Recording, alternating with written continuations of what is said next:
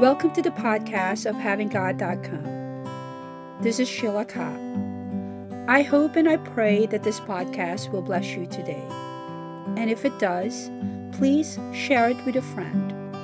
Thank you, and God bless.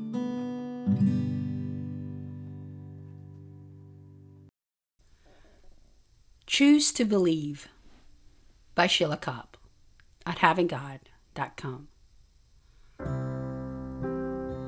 When all else fails, choose to believe. The Bible tells us, Jesus said unto him, if thou canst believe, all things are possible to him that believeth. Mark 9, verse 23. God has given us the liberty and the freedom to choose, and it is up to us to choose how to live our lives. Whether we're going to follow him or follow the ways of the world, we have that choice. Personally, I feel like there's not much choice for me out there, but to follow the Lord.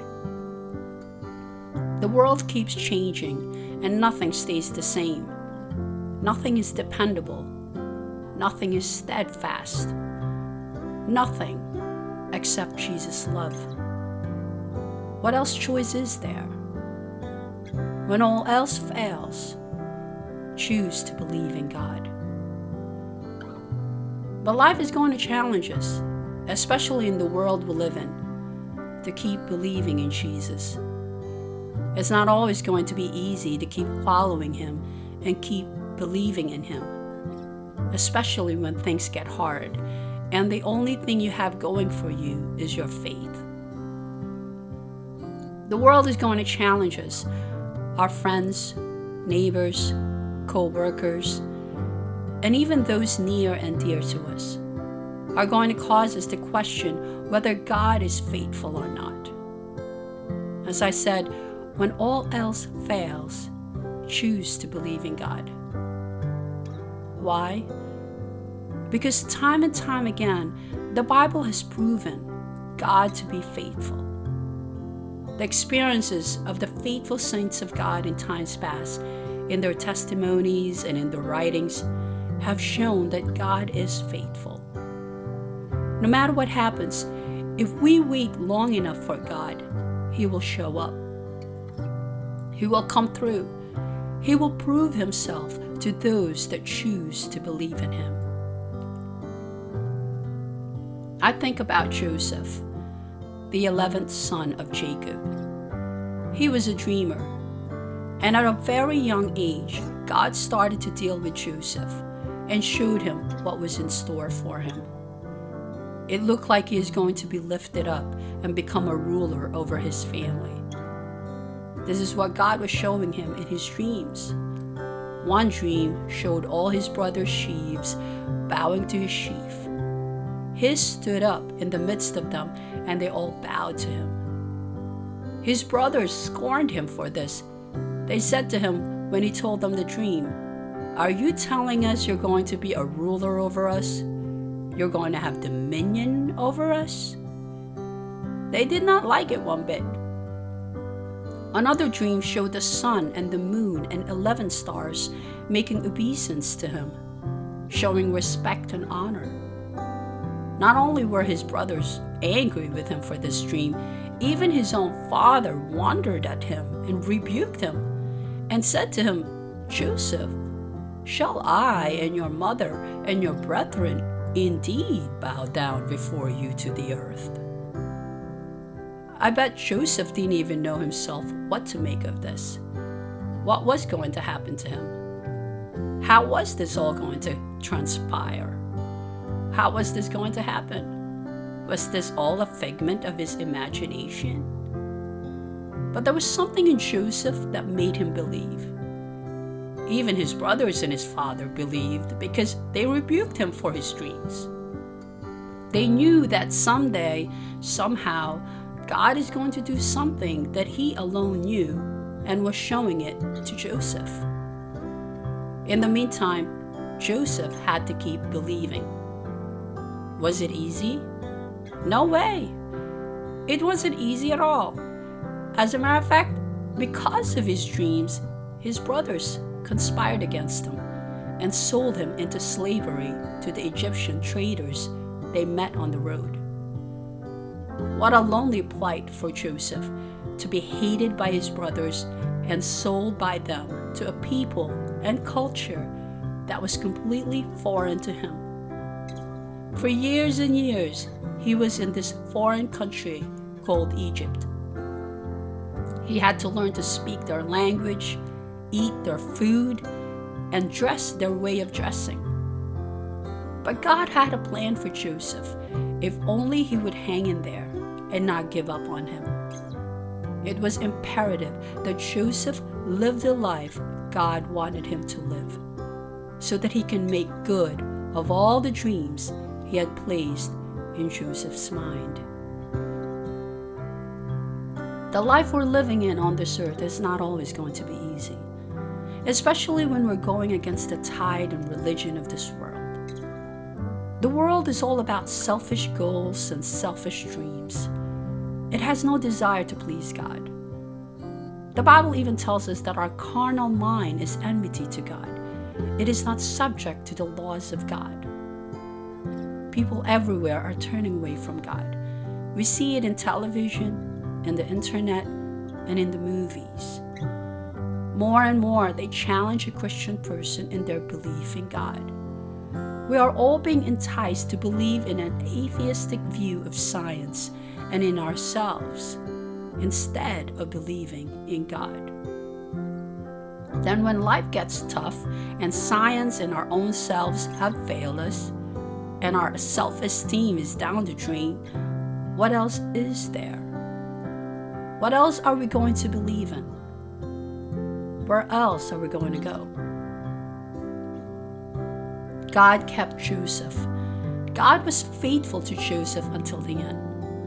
Even when Joseph ended up in a dungeon for standing up for righteousness' sake and refusing to sleep with his master's wife, the Lord was there for him. I'm sure it didn't seem like that to Joseph at that time when he was shackled down in a pit and there was no one there to comfort him and tell him he's loved very much and that it's going to be all right. All the things he knew back in his youth, his father, mother, and little brother Benjamin, who he loved so much and probably many nights wished for to be beside him, were all far away from him. The only thing he had left in himself was his faith in God. He had to choose to keep believing if he wanted to live. He had to hang in there. Was it worth it? You bet it was worth it. A time did come when the Lord lifted Joseph up out of the dungeon and out of his miserable plight. His gift of dreams was from God and not just a figment of his own imagination. Joseph interpreted the king's dream and was lifted up to be the governor of Egypt.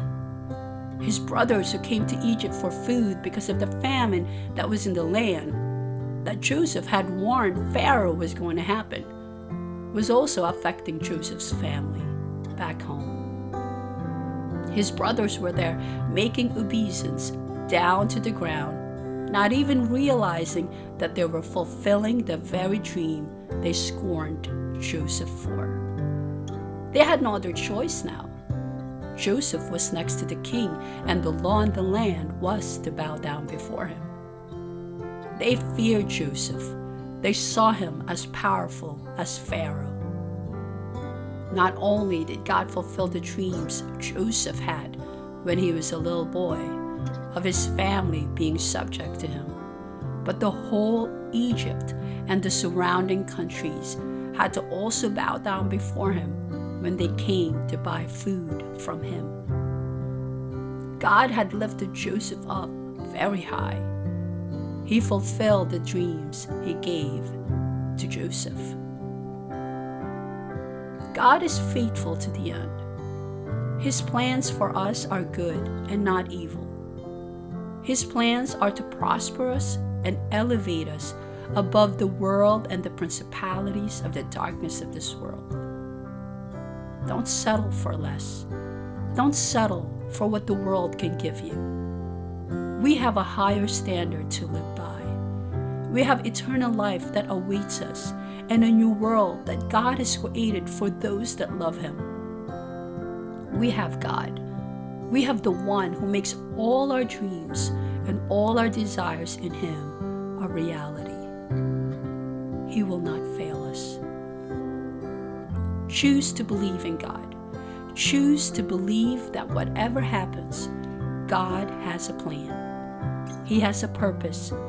And in the time to come, He will reveal all things and will reward those who chose to be faithful to Him. Behold, I am the Lord, the God of all flesh. Is there anything too hard for me? Jeremiah 32, verse 27. And He said that things which are impossible with men are possible with God. Luke 18, verse 27. I know that thou canst do everything, and that no thought can be withholden from thee. Job 42, verse 2. And all the inhabitants of the earth are reputed as nothing, and He doeth according to His will in the army of heaven and among the inhabitants of the earth. And none can stay His hand, or say unto Him, What doest thou? Daniel 4, verse 35. Ah, Lord God, behold, Thou hast made the heaven and the earth by Thy great power and stretched out arm, and there is nothing too hard for Thee. Jeremiah 32, verse 17. But without faith it is impossible to please Him. For he that cometh to God must believe that He is, and that He is a rewarder of them that diligently seek Him. Hebrews 11, verse 6. But as it is written, Eye had not seen, nor ear heard, neither have entered into the heart of man, the things which God hath prepared for them that love Him. 1 Corinthians 2, verse 9. Prayer.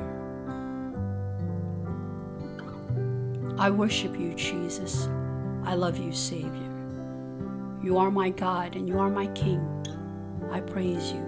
I bless Your holy name. There is no one like You, O Lord, in the heavens, and there is no one like You over all the earth. The heaven and the heavens of heaven belong to You, and nothing is too difficult for You. I thank You, Father, for Your grace and Your love for me. I thank You that there is nothing impossible for You. Please, Savior, help me to keep believing in You. Help me to keep loving You. And help me to keep doing Your will in this life. Help me to follow You until the end, because there is no other God besides You, and You alone reign forevermore. I thank You, Father, for Your grace and Your love for me in this life. I thank You for the wonderful sacrifice You did for me at Calvary to save me from all my sins. And I thank You for Your plan and Your purpose to lift me up in this life and in eternity with You. May Your name be magnified forever and ever. I pray in Your most wonderful and precious name, Jesus. Thank You, Father. Amen. Thanks so much for listening to this podcast. Until next time, may God bless you and keep you always. Take care.